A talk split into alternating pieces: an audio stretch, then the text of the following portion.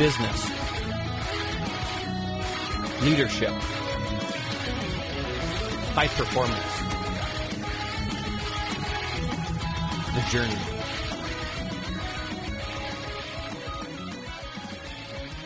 Hey, welcome everybody to the Patrick Metzger Show, and we have a fantastic guest today.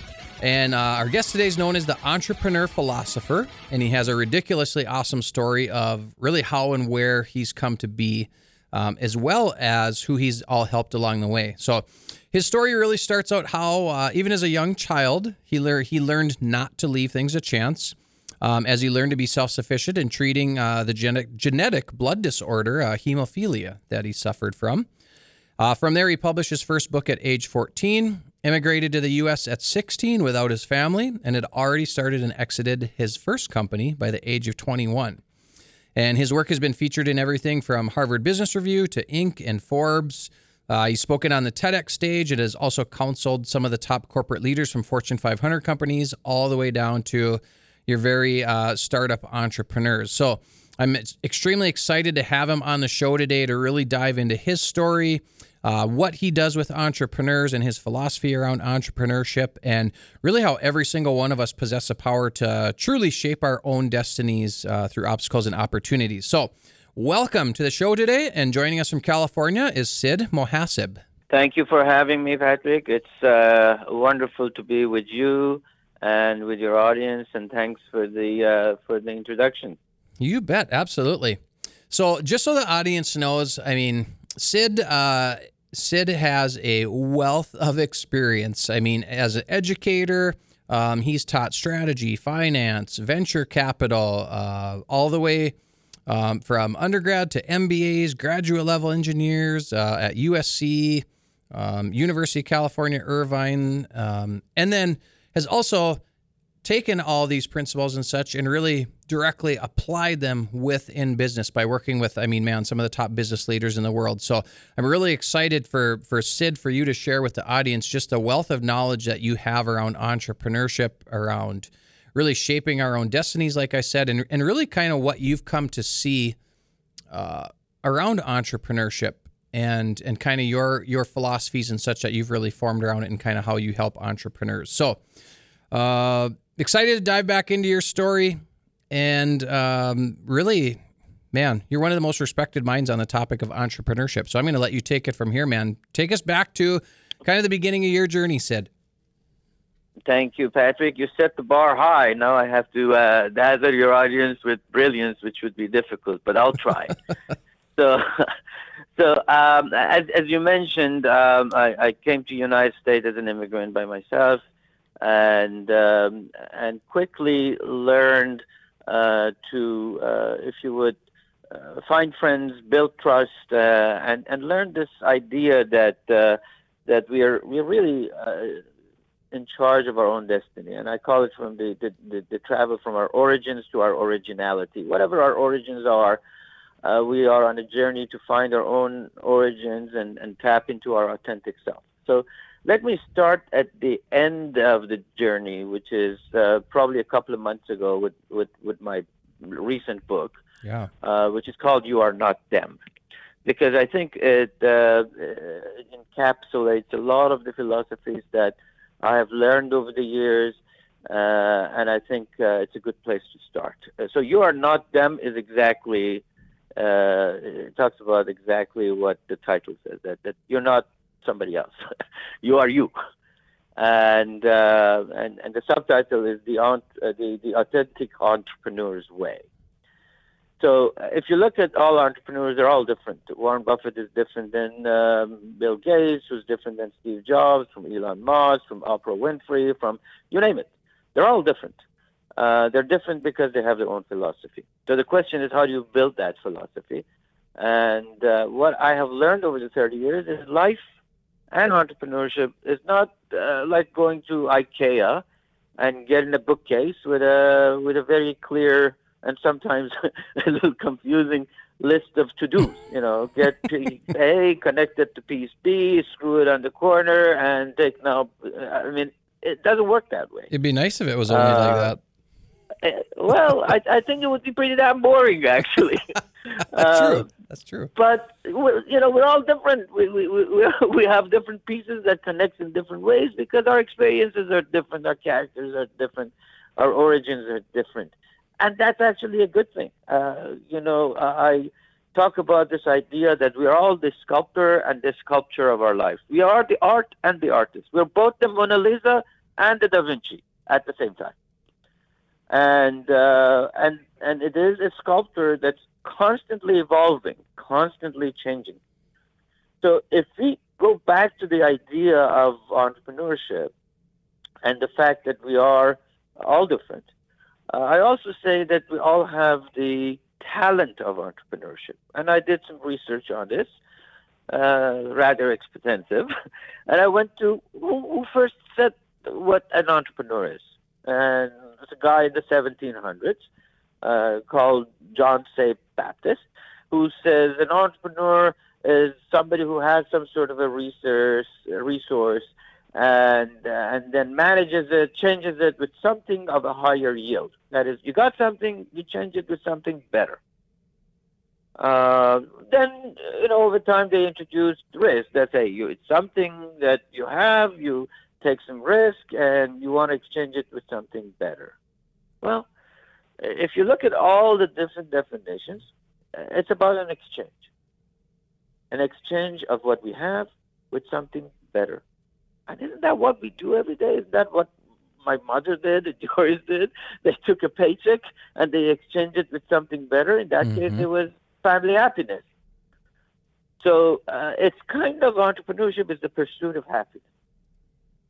Mm, uh, it's an it's a it's about an exchange, and this exchange is whatever we have, whatever situation we have. Doesn't matter if you're Elon Musk or or or we're somebody at school. We take what we have we try to we try to exchange that with something better, knowing that hey, there's some risk. I so take uh, take a student, any student, uh, a college student. They spend lots of money. Maybe they borrowed it from their parents or they're going under debt, but they spend a lot of money to go to college. They spend hours and hours of investments of time and effort and getting prepared for tests and studying in hopes that what they have, their money and their resources and capabilities and investment of time, would turn into a college degree so that they can have a better life. So they have what they, they take what they have in order to get something better, which is a degree, and have a better life. But there's no guarantee that if you have a degree, your life is going to be absolutely wonderful. There is a risk. So every student is an entrepreneur. Now, there's a different definition they talk about, uh, uh, which is the the, the lat. They say entrepreneurship is a combination of two words, entre and pretender. So entre being to undertake, and prender meaning to understand or grasp. So if you if you take on the the act of undertaking understanding, simply to learn, you're an entrepreneur. So, with that definition, every scientist is an entrepreneur. Every preacher is an entrepreneur. Every teacher is an entrepreneur. Every doctor is an entrepreneur. So, the key is that talent is in us, in all of us. And it is genetic. You know, if you go back to a study done by uh, uh, by uh, uh some scientists at uh, Texas A&M, says that 500,000 years ago, the gene that uh, that the humans developed is the gene to go, to discover. In other words, to exchange. Mm-hmm. Was developed. Why? Because we needed to survive. We needed to take change and turn ourselves into something better. Yeah, ad- adaptability. And correct. So we all have the talent. The key is, though, how do we paint or color this talent? And it's not necessarily always about uh, exchanging something for money. Uh, I, I, I suggest that Gandhi was an entrepreneur. He took what he had, his resources and capabilities, uh, and tried to uh, create a different outcome. Mm-hmm. It may not be money.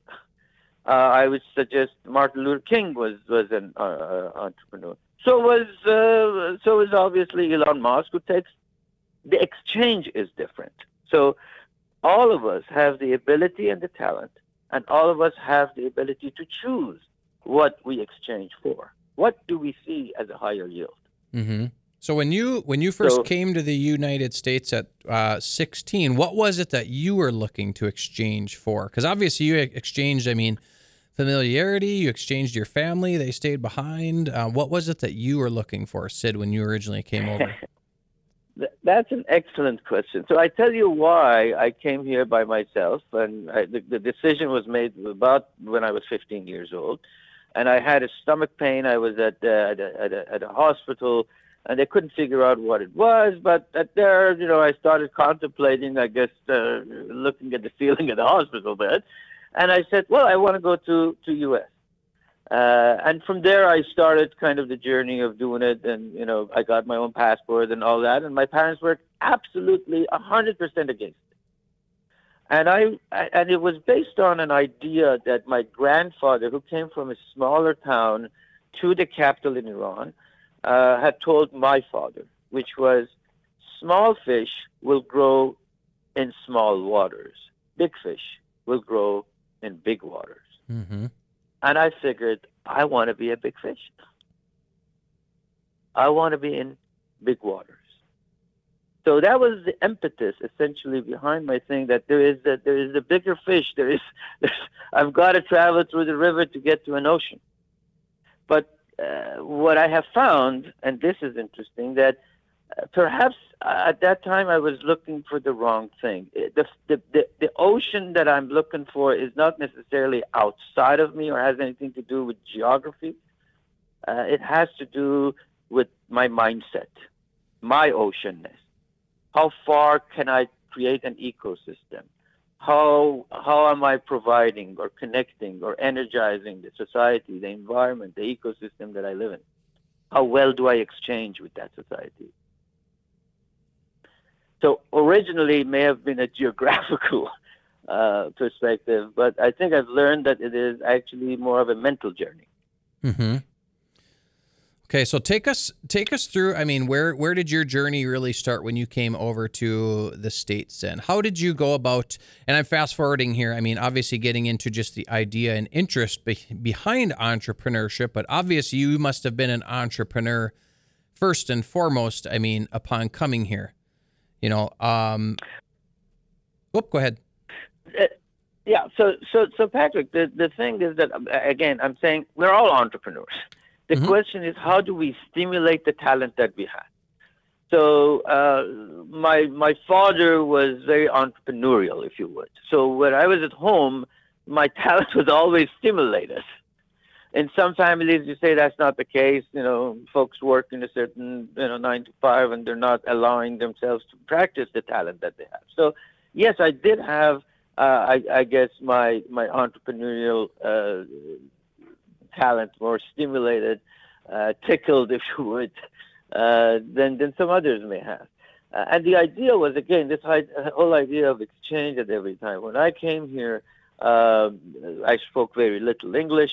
Uh, and uh, you know I went to a, uh, essentially a boarding school, uh, and then uh, then we had faced uh, the the revolution in Iran, so there was no money or funding or support uh, uh, so we had to do something. We had to learn to make a living, uh, and and you know slowly you get into hey what do i have? Well i have my thoughts and i have some capabilities and i'm not necessarily a big guy. And i can't i can't do a you know furniture moving stuff because of my hemophilia so i got to do something else uh, so you figure out what is the best resource and capabilities that you have to apply and, and, and first make a living. And then that practice also, if you go beyond it, allows you to kind of uh, think, uh, you know, what's the next step. I remember uh, I, I had at some point two master's degrees and, and, and I was uh, and I was making a dollar and a half an hour,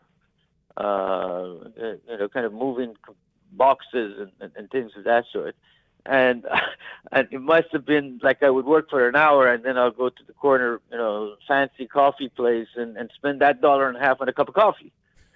uh, which made no sense. But it, it at, at sometimes it did because I could have conversations with people. I was investing in my in, in my network and in, in people. So again, it's a everybody has a personal uh, personal journey, and uh, and we all have uh, you know different uh, different ways of approaching things, and that's what I that's what I say. There's you know, multiple things that are that are important. One is that to be an entrepreneur is how do you deal with risk?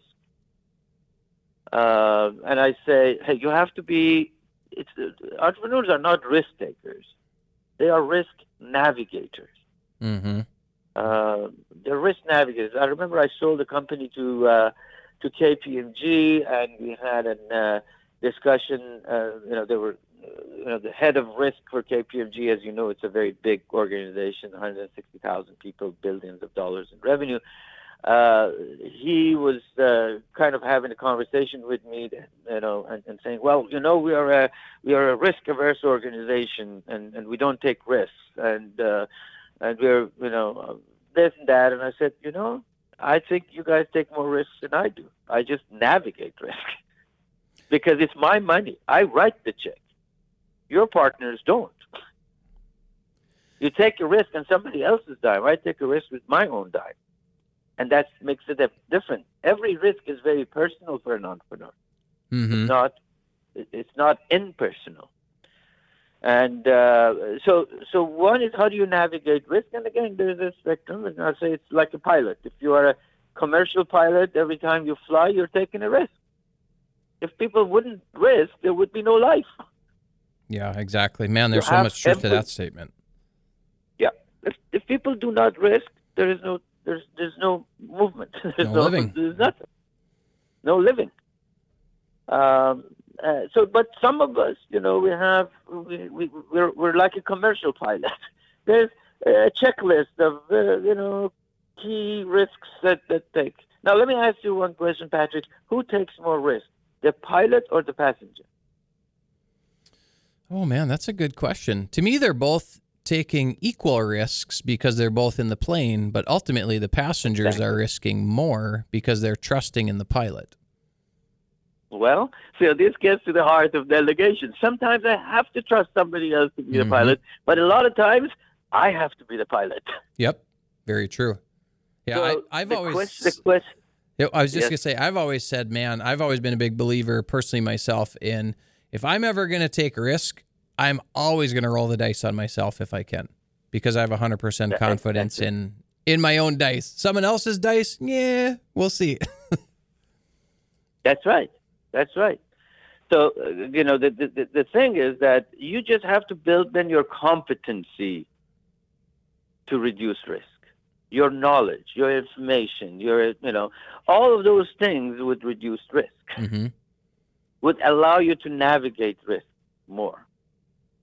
But without risk, there's no life. It's just like change. You know, a lot of people push against change uh, because they're addicted to sameness and this is their comfortable. Let me propose to you that if we had every day was a spring, it was 73 degrees outside, it was all beautiful, the flowers were blooming, the birds are chirping, everything is wonderful and we're doing whatever we wanted to do, whatever whatever you think is the best thing that. But it was always the same. If there was no change. Yeah, it'd be pretty boring. It was always the same. Your kids would always be five years old, or seven years old, or ten years old. You wouldn't have to uh, the opportunity to learn, to love, uh, to find a career. Nothing.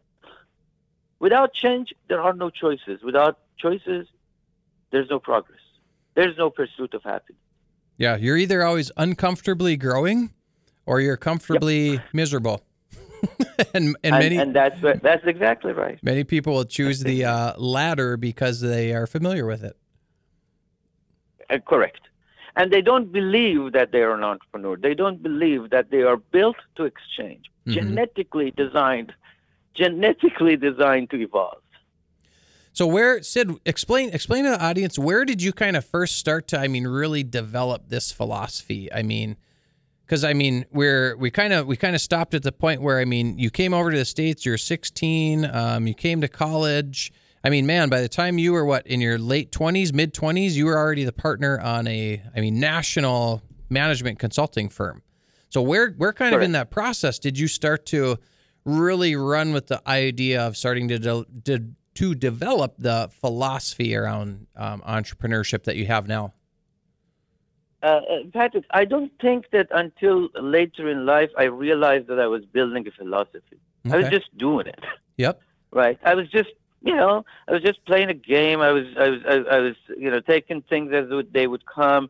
Uh, but when you step back out of the game and you look at it with an observer look, if you would, then you say, "Hey, look at this tapestry. These dots all connect. This is this is you've made these choices based on some parameter mentally." For example, I, uh, you know, I, I I always believe that uh, trust is an important thing. That I am who I am because people have trusted me. And people have trusted me because I have delivered and I've been 100% on par on every case. I have no regret. If you would go back saying I've said something or done something or, uh, but that was in my DNA. I believed that if I am who I am, because that's all I have, my greatest asset is the in, trust people invest in me.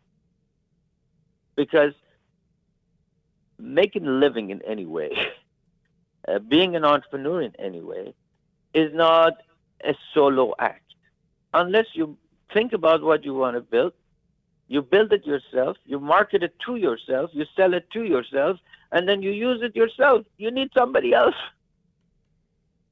You need somebody else. So this fact that we live in an ecosystem and that ecosystem operates on a on a trust level was one of the fundamental things that I think I learned at the beginning. The other was, uh, you know, over time, when I was you mentioned that I was a partner of a consulting firm. Um, I was the actually the sixth or seventh employee that got hired, and I became a partner six or seven years because I worked like a dog. I worked three thousand some uh, uh, uh hours a, year.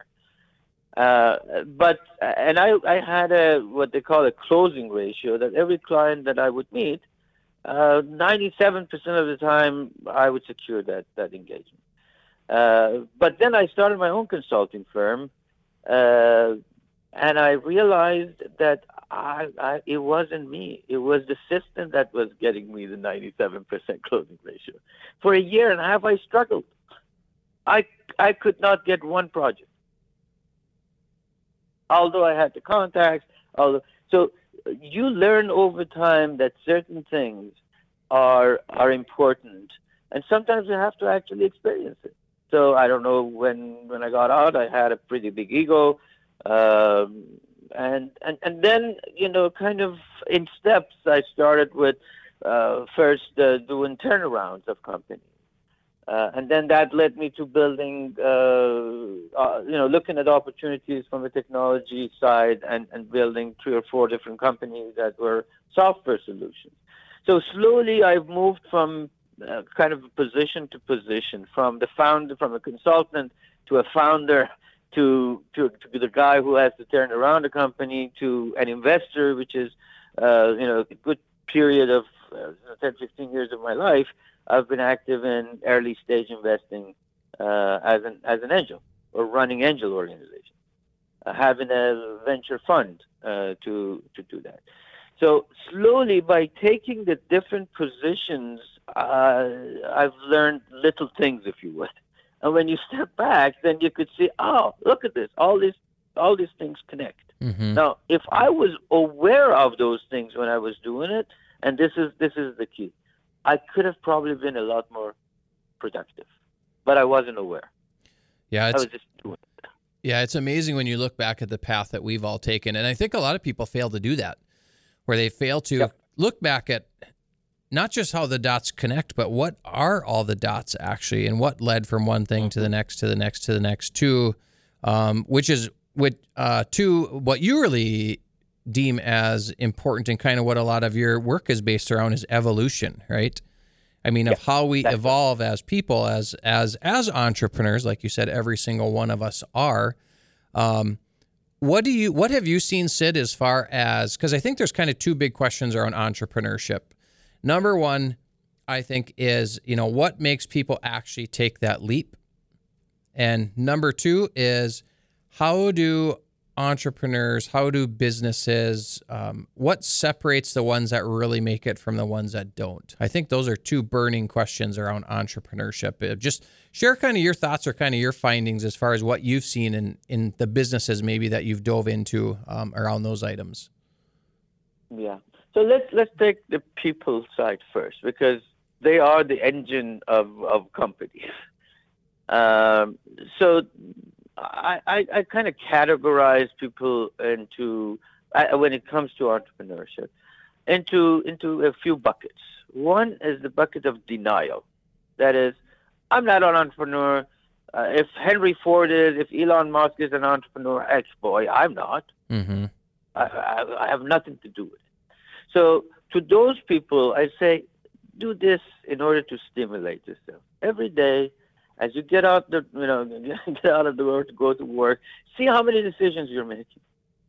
Look, go from this street, drive from here, take this cup, take that, that, that go go over here. Uh, smaller decisions, and guess what? Then look at the fact that you are taking a risk. So you are exercising entrepreneurship in a smaller way. Mm-hmm. You have the talent. You're doing it. Now the scope is different. The scope is comes with uh, with practice and so forth. Then we have the the second bucket, which I call aspirational entrepreneurs, who are focused on uh, side hustles in a way, right? Yep. Uh, doing side hustles. They have they they've realized that they got something, but they don't trust it. They don't trust it, and they're afraid of failure. Do you think it's and that it's fear the... comes Yes. Do, do, you think it's what they have they don't trust, or it's themselves deep down that they don't trust? Uh, I think they don't trust that they have the ability and they're qualified for this exchange. Okay. They don't. They don't trust that, and, and I think the flip side of it, or the other side of it, is the is is the fear that hey, if I lose, if I go this way, if I leave my job, if I try to do something different, then how is my life going to be? I'm not going to have any money. I'm not going to have this. I'm not going to have that. And, and the fear of failure becomes an issue. Mm-hmm. I think there's something so, liberating, though, man, about knowing that it's all on you. You know, it's yeah. it's terrifying, it's nerve wracking, it's anxious, it's stressful, but it's also like it's on you. If you, if you if you're gonna make it happen, you got to do it. And there's something that I love about that myself. Uh, uh, so there is the realization uh, because it is on you. When you realize that it is on you, so you begin to look at life differently. You change your glasses in terms of how you look at situations. When you don't think that it's on you, when you don't think that you have the capability to change the world or change yourself or change what at least your environment is, your originality, then then you feel like a victim. Mm-hmm. Absolutely. When you realize that it is, that's a fact. You are, you you have all the choices. Everything you can make the changes or you can embrace the changes. In either way, you have to make a choice. You make the choice, and you have to live with the consequences of those choices. There is no ifs and buts about it. So either we don't leave change to chance, which is what you mentioned, I say all the time, or we we leave it to chance and and kind of then we don't have anything to say why it happened this way. Well, it happened because we didn't make a choice. Somebody else made the choice for us. Yeah, one of the best phrases I've heard that I love is design your your own life curriculum. You know, don't leave don't yeah. leave it to chance. Don't let somebody else design yep. the life that you that you desire. They don't they don't know what you want and need. You know, design your own. Yeah. Yeah. That's exactly right. And but but there is one thing that uh, that that you know uh, that I say that sometimes it rubs uh, some folks the wrong way. I'm I'm against this uh, vision board thing. You're familiar with the vision board idea, Pat? Yes, I love it actually. but explain explain your reasoning. Know, I'd love I to hear why. so I, I know because a lot of people do. A lot of people who are focused and have agendas and have growth and goals, they they like it. Here's the problem. If you're 30 years old and you put some visions and some things on a, on a board, You don't have the experience to know and the capabilities to know what your vision really is. Let your vision evolve. Mm-hmm. Don't be stuck with, hey, at 30, at 20, at, at, at some age, at some with the experiences and the knowledge and the capabilities at that point, I decided that I would like to have a house, uh, uh, you know, by the beach. Well, that may not be the thing that should drive my life that may not be the best thing for me because I've evolved. I met somebody and I loved, and, and that person lives in a city and not at the beach. so, so let let yourself evolve. You mm-hmm. don't have to be fallen in love with a vision because you thought at that experience level, you know, you put it on a, on a, on a piece of paper. It's okay to have goals, but your goals have to evolve. Otherwise, you don't evolve. Yeah, I, I would 100% agree with you and I see exactly what you're saying because yes, you can't you can't become so obsessed with these defined goals or end of the road goals that you'll do whatever you have to do to get to those because you'll miss opportunities, you'll miss evolution.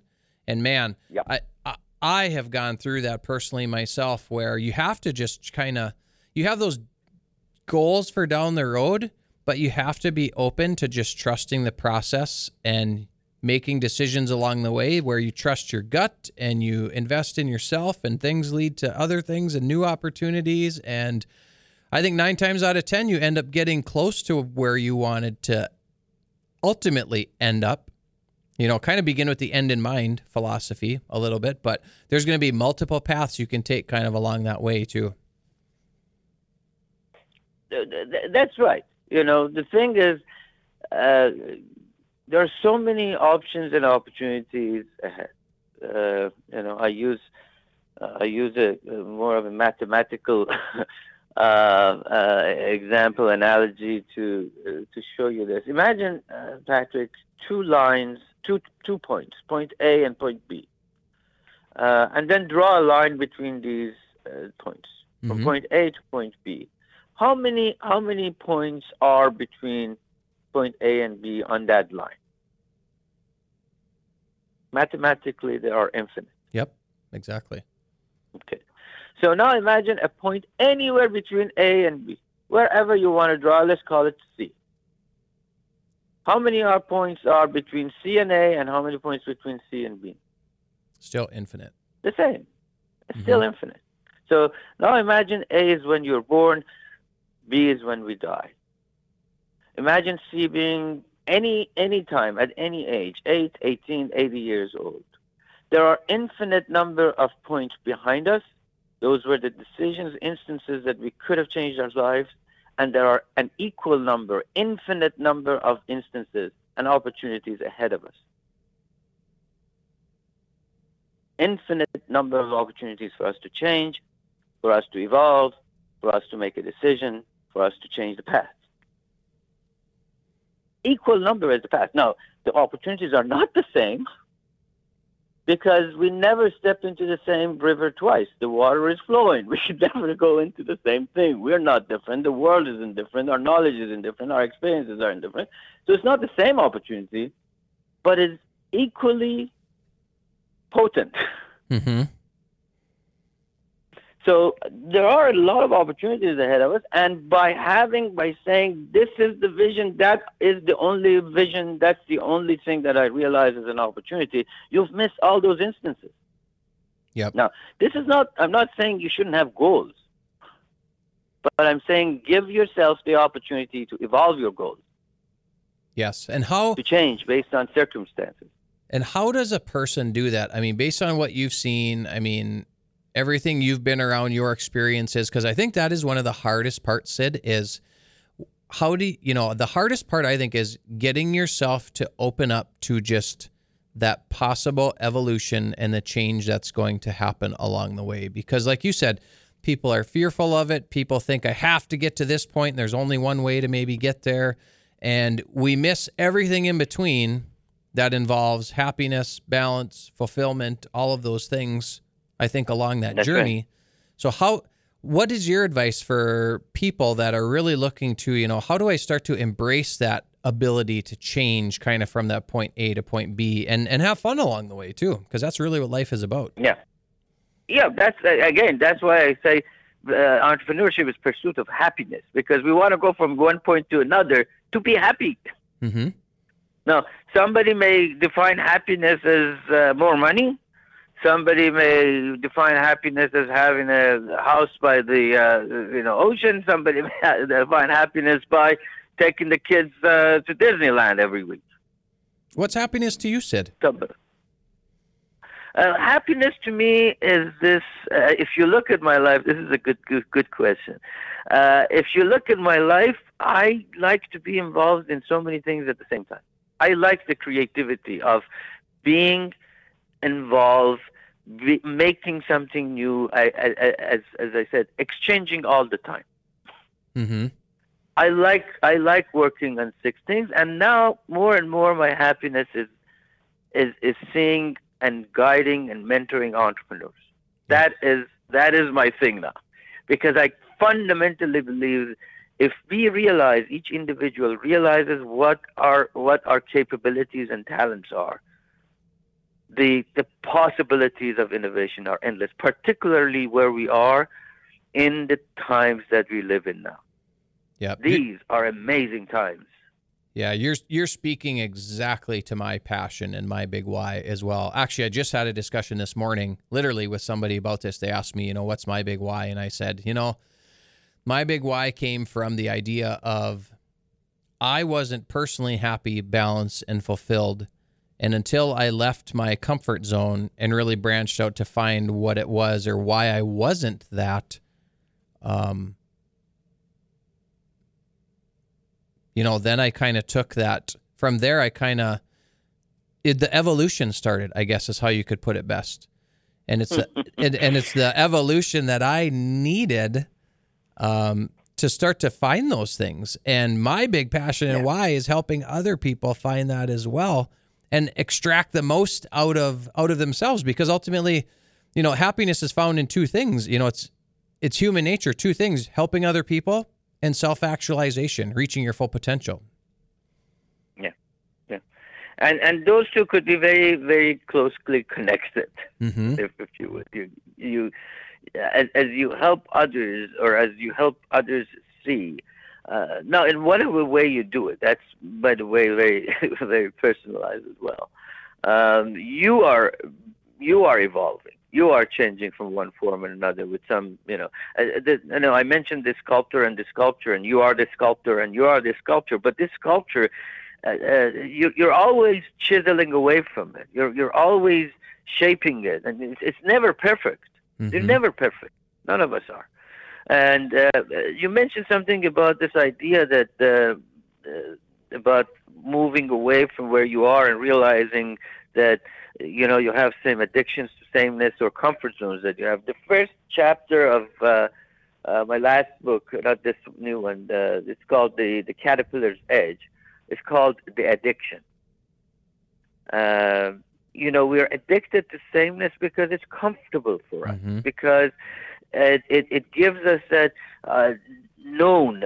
Now, the way to, to deal with addiction, the first thing is to say, my name is Sid, and I am addicted. I am an alcoholic. That's the first thing. So the first thing is to realize that you are addicted to the same behavior. If you don't do that, then the rest of the journey cannot begin. You have to take that's the first step. Now, when you do that, then you've given yourself the power of saying, hmm, if I'm addicted to this, then I have to make choices to be something else.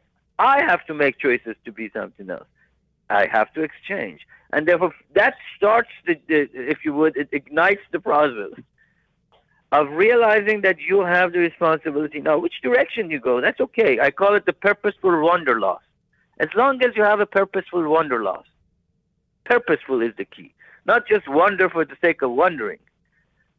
Your purpose may be learning. Your purpose may be exploring yourself. Your purpose may be whatever whatever that purpose is. But as long as it's you're wandering with a purpose to find something, to discover something, and to exchange that with something better, then that is the path of growth. Mm-hmm. That way you leave the addictions behind. You know, I, I think of a T-shirt I actually saw somebody wearing the other day, and it said, "Not all who wander are lost." And it, it I immediately thought of that as you were speaking, and then I also think of the the sculptor and sculpture analogy, and I love that because what I found, Sid, and you can you can kind of give me your, your perspective on this, but I have found, you know, I've been a teacher, I've been a coach my entire life in some way, shape, or form. And what I find is as we are chiseling away others, helping reveal themselves, helping reveal who and what they are to those people, you're also doing it on yourself at the exact same time. You know, you find you find that you you, you are a thousand percent correct. A thousand percent correct. Yep, and I've I've always found that that to be the beautiful thing about teaching and coaching others. You know, as I work with businesses and stuff now, you know, I I'm helping them evolve, but it's so fun. It's it's such a neat um, process because I am constantly evolving through that process as well because of it. That's right. That's right. So let me let me share another idea with you that uh, that may be a little bit uh, off to the side. Uh, you know, we all we all talk about who's your mentor. Who who do we have as a mentor or a coach? Now, coach and mentors are important. I've had many uh, who have guided my life, but uh, here's a new new finding in, for for me. There's a term in in, in I believe it's in Hindu uh, called uh, up guru. You know, the guru being the guru that, that you follow and people believe. Upaguru means the guru near me the guru near me. So I have I have learned that everyone can be your guru. We all have a guru at all times next to us. It's not the mentor that's important, it's the mentee. Mm-hmm. It's are we are we trying to learn? You just mentioned that you remembered a t-shirt. That message on that t-shirt could have been teaching you something and it did because mm-hmm. you remembered. If you're open to it too. At bumpers, yes, if that's the key. So it's not the mentor that's important, it's the mentee and your openness. It is your openness. If you're open, you could learn from anything, mm-hmm. from Absolutely. any situation, from anyone. And if you're not open to it, you could have the best coaches and you will never learn. Yep. Yeah. What did what did somebody say to me the other day? Um, another one that I love. Um, the teacher arrives when the student is ready. That's right. That's right. That's a, that's an old Chinese uh, uh, saying. Mm-hmm. Yeah, so true. And and exactly coming back to what you said a little bit ago about how the first step is admitting it, you know, and being open to, hey, I'm open to evolving, I'm open to changing, I'm open to growing, I'm open to learning. You know, until you ever until you're willing to do that, you are going to be spinning looking for something. I truly believe. That's right. That's right. So uh, you know, I uh, uh, the uh, "You're Not Them" book starts with a poem, which is you know, you are the sculptor and the sculpture. So it's a it's not your regular business book type of stuff. So there's lots of poetry and lots of lots of things in it, from Rumi to Plato to you, know, you, you name it. But one of the things that, that I also have uh, started this uh, book is, is that you have to be. This is not a how-to way, as I said. It's not. Life is not. You can't. Uh, you can't learn by a book how to live. In business, yes, you need to uh, know how to uh, read uh, a financial statement there are ways of marketing. There are ways of manufacturing something that are, those are true. Those are how to's. But a collection of some of those how to's does not make you a good or bad entrepreneur. Mm-hmm.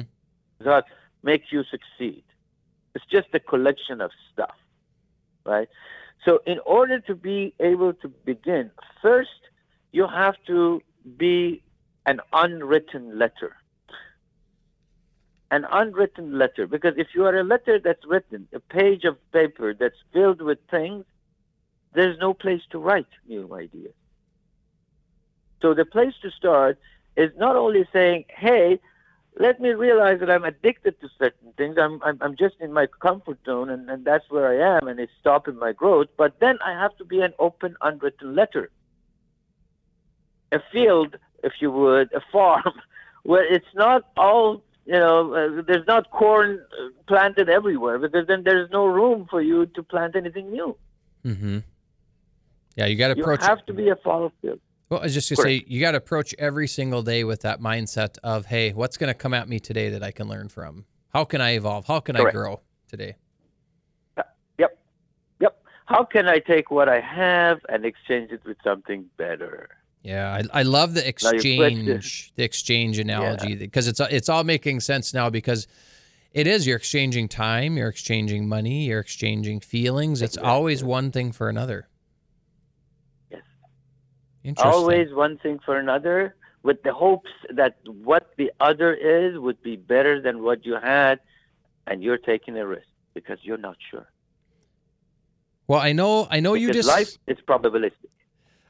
Yeah, I know you discuss a lot of this in your previous book, The Caterpillar's Edge: Evolve, Evolve Again, and Thrive. Which, by the way, um, anyone listening is is a top 100 business and strategy book on Amazon. So absolutely check that one out. But I want you to touch on uh, your new book, You Are Not Them. Tell us a little bit about that and kind of the uh, focus around it. Um, yeah, so so as you mentioned, the the first book uh, came frankly out of a series of uh, frustrations on the personal side, as I was dealing with lots of entrepreneurs as well as lots of big companies in terms of how they were evolving. And there's a lot of things around this data and analytics and how things are changing and AI and all that. And it kind of uh, pushed me towards writing that. And it started with a bunch of uh, articles and so forth. And it was intended for uh, essentially uh, an audience of CEOs and so forth. Uh, and uh, and and then so that was a different focused book. But from that point, I saw a lot of people came to me and said, "You know, Sid, we really love the book, but we're not a CEO. We it really changed our right." And I realized that it is not the advice is not just for CEOs and, and, and, and for board folks and so forth. This is this is about how we live day to day, who we are. Uh, because the success of a business has to do with the mindset that people take to that business. The business doesn't succeed with people. The business is a vehicle for people to exchange, to express themselves, to evolve. So, with kind of that thought, I began to kind of say, well, let's focus on the entrepreneur. Let's focus on who we are, and that's the essence of the uh, of, of the new book, the uh, the You Are Not Them, which begins with this idea. I mean, the, the book actually begins with the conclusion chapter called Conclusion, uh, and and and then it follows with a series of thoughts about. It's not about how to, but it's about shaping your what I call PEP, or personal entrepreneurship philosophy. hmm And this personal entrepreneurship philosophy has a few legs, if you would, that you need. One is I mentioned being a pilot. How do you see uh, risk? How do you navigate risk? What are the elements of it? And I use uh, again uh, lots of analogies. This this book is filled with analogies because that's the way I talk. That's the way I think. Uh, you know, there's lots of uh, uh, lots of great uh, feedbacks, and I'm humbled by some of the uh, you know people who have talked about the book, you know, leaders and so forth. But uh, but also from people who have provided reviews on on Amazon about this thing that it seems like I'm I'm speaking to you, not at you. So it's more more like lots of analogies uh, and lots of personal experiences and examples of hey uh, here's what I think about uh, this idea, and let's take this situation. Uh, so it's about building your personal philosophy, uh, being a pilot. Uh, I talked about being an ocean, creating that oceanness. Also, I, I talk about execution as being a dancer, as opposed to, uh, you know, a lot of people say, well, fighting against things or uh, life is a, is a struggle. It's a struggle when you don't realize that you can dance with it. Uh, it's about timing. It's about uh, you know being relevant and all that sort of stuff. So I I use the analogy of a dancer to to discuss business execution. Uh, then there's talks about how do you find your leadership and what is leadership and uh, the the key elements of things that you need to again make a decision. The idea is here's a menu, a list of things, and I explore each one, but you pick what you want. You are who you are, and you go from your originality uh, for your origins, whatever that is, to your originality. I'm just giving you a many of possible options of how to build this your your your philosophy by mm-hmm. by picking different pieces of the puzzle and putting it together. And this book, uh, which makes you the authentic you. And this book necessarily is not for someone that is an entrepreneur, wants to be an entrepreneur. I mean, it is for literally anybody, correct? Uh, that, that that is correct. So so let me tell you the uh, my entrepreneurial journey in building this, uh, shaping this book or writing the book. Uh, I started by writing sections and, and, and, pieces, you know, a few pages here, a few pages there, and then I thought, hmm, I'm sitting in my office and in my room and I'm writing all this stuff. I don't know if it makes sense to people. So I, I started with a group of five or ten, and which grew to about 50 people in different places. Some were young, some were students, some were CEOs of you know uh, million dollar companies. Some were uh, working as a as a loan officer at different places with different people. Mm-hmm. And I would share these pieces with them, and I would get their feedback. And and then after the book was written, then I shared the pieces with them again to get their feedback. And what I found was this, which was uh, which was very interesting and, and in a way pleasing for me the people who were the younger, they said, "Boy, this is really motivating. It is phenomenal." and uh, and I, I really get it. I, I, I see all of this stuff, and I'm starting to shape my own philosophy and so forth. But I don't know how that would apply to somebody who's an old timer entrepreneur or runs companies. Mm-hmm. I see myself as a as a you know as a young entrepreneur or somebody who has a desire to be or just wants to understand it. Or I don't want to be an entrepreneur, but I can see this in my daily life. And then when you go to, when I went to the people who are CEOs that run big companies and have hundreds of people, you know, employees or thousands of employees, they would say, I can really see how this relates to me. I can see a lot of stuff in here. I relate to me, my experience, but I don't know if uh, a young entrepreneur would get it. Interesting. So the interesting part was that both groups saw themselves in it. Mm-hmm and that to me was uh, was a, was a really pleasing, if you would, outcome. So as you said, yes, it is relevant uh, because you would read the book with your filter, if you would, with your glasses on, mm-hmm. the way you like to take what you want to take from it. Yeah, if we if essentially if we're all entrepreneurs, we're all building our own philosophy over time, and it's a yeah. work in progress constantly. That's right. So and then and then I talk a little bit about this whole purposeful wanderlust that we discussed. I talk also about actuating your mindfulness. You know, mindfulness is is something that's uh, you know that's on top of mind a lot of entrepreneurs and a lot of people. And I argue that mindfulness is okay. Being aware, being in the now is good, but it's not enough. You have to take that mindfulness and activate it and actuate it so it turns from ideas and comfort and knowing to doing. That's where the results are. Mm-hmm. The results are not in us sitting in a room and contemplating about things. It's in actually realizing a vision. Innovation doesn't happen if we think of something. Innovation happens when it is realized. Yeah, execution is key. Correct. Correct. Interesting. Okay. And mindfulness begins not only in, in at, at, at design stage, but it has to be at every level of execution. Mindfulness of people, of their outcomes, of their situations, mindfulness of our own situations, mindfulness of what it takes to go the last mile. Right?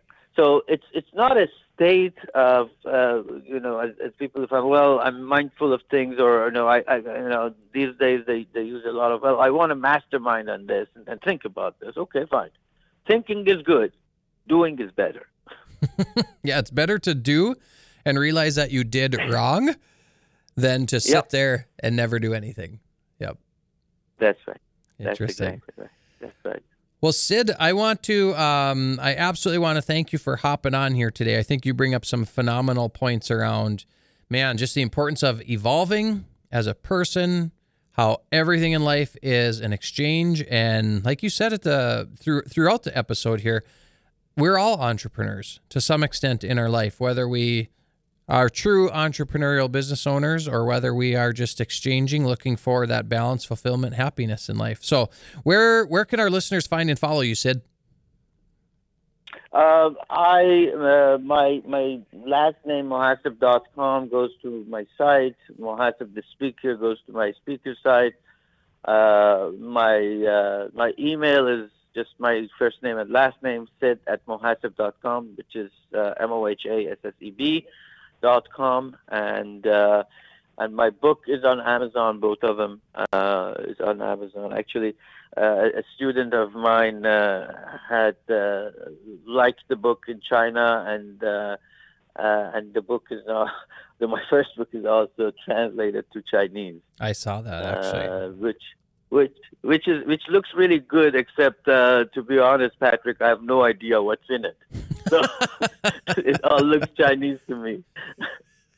no pun uh, intended. Is, I'm, I'm, I'm, no pun intended, really.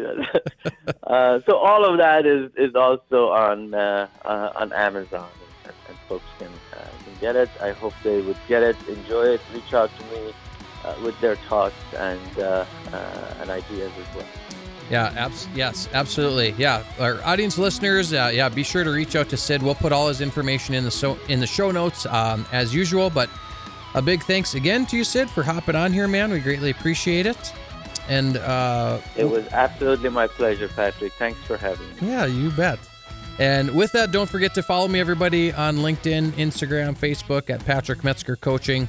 Uh, appreciate everybody listening, tuning into this episode. Be sure to subscribe to, rate the podcast, uh, and take a screenshot of today's show. Tag myself, tag Sid, share it with somebody um, that maybe needs to evolve. So until next time, I want to remind you to own you and the journey.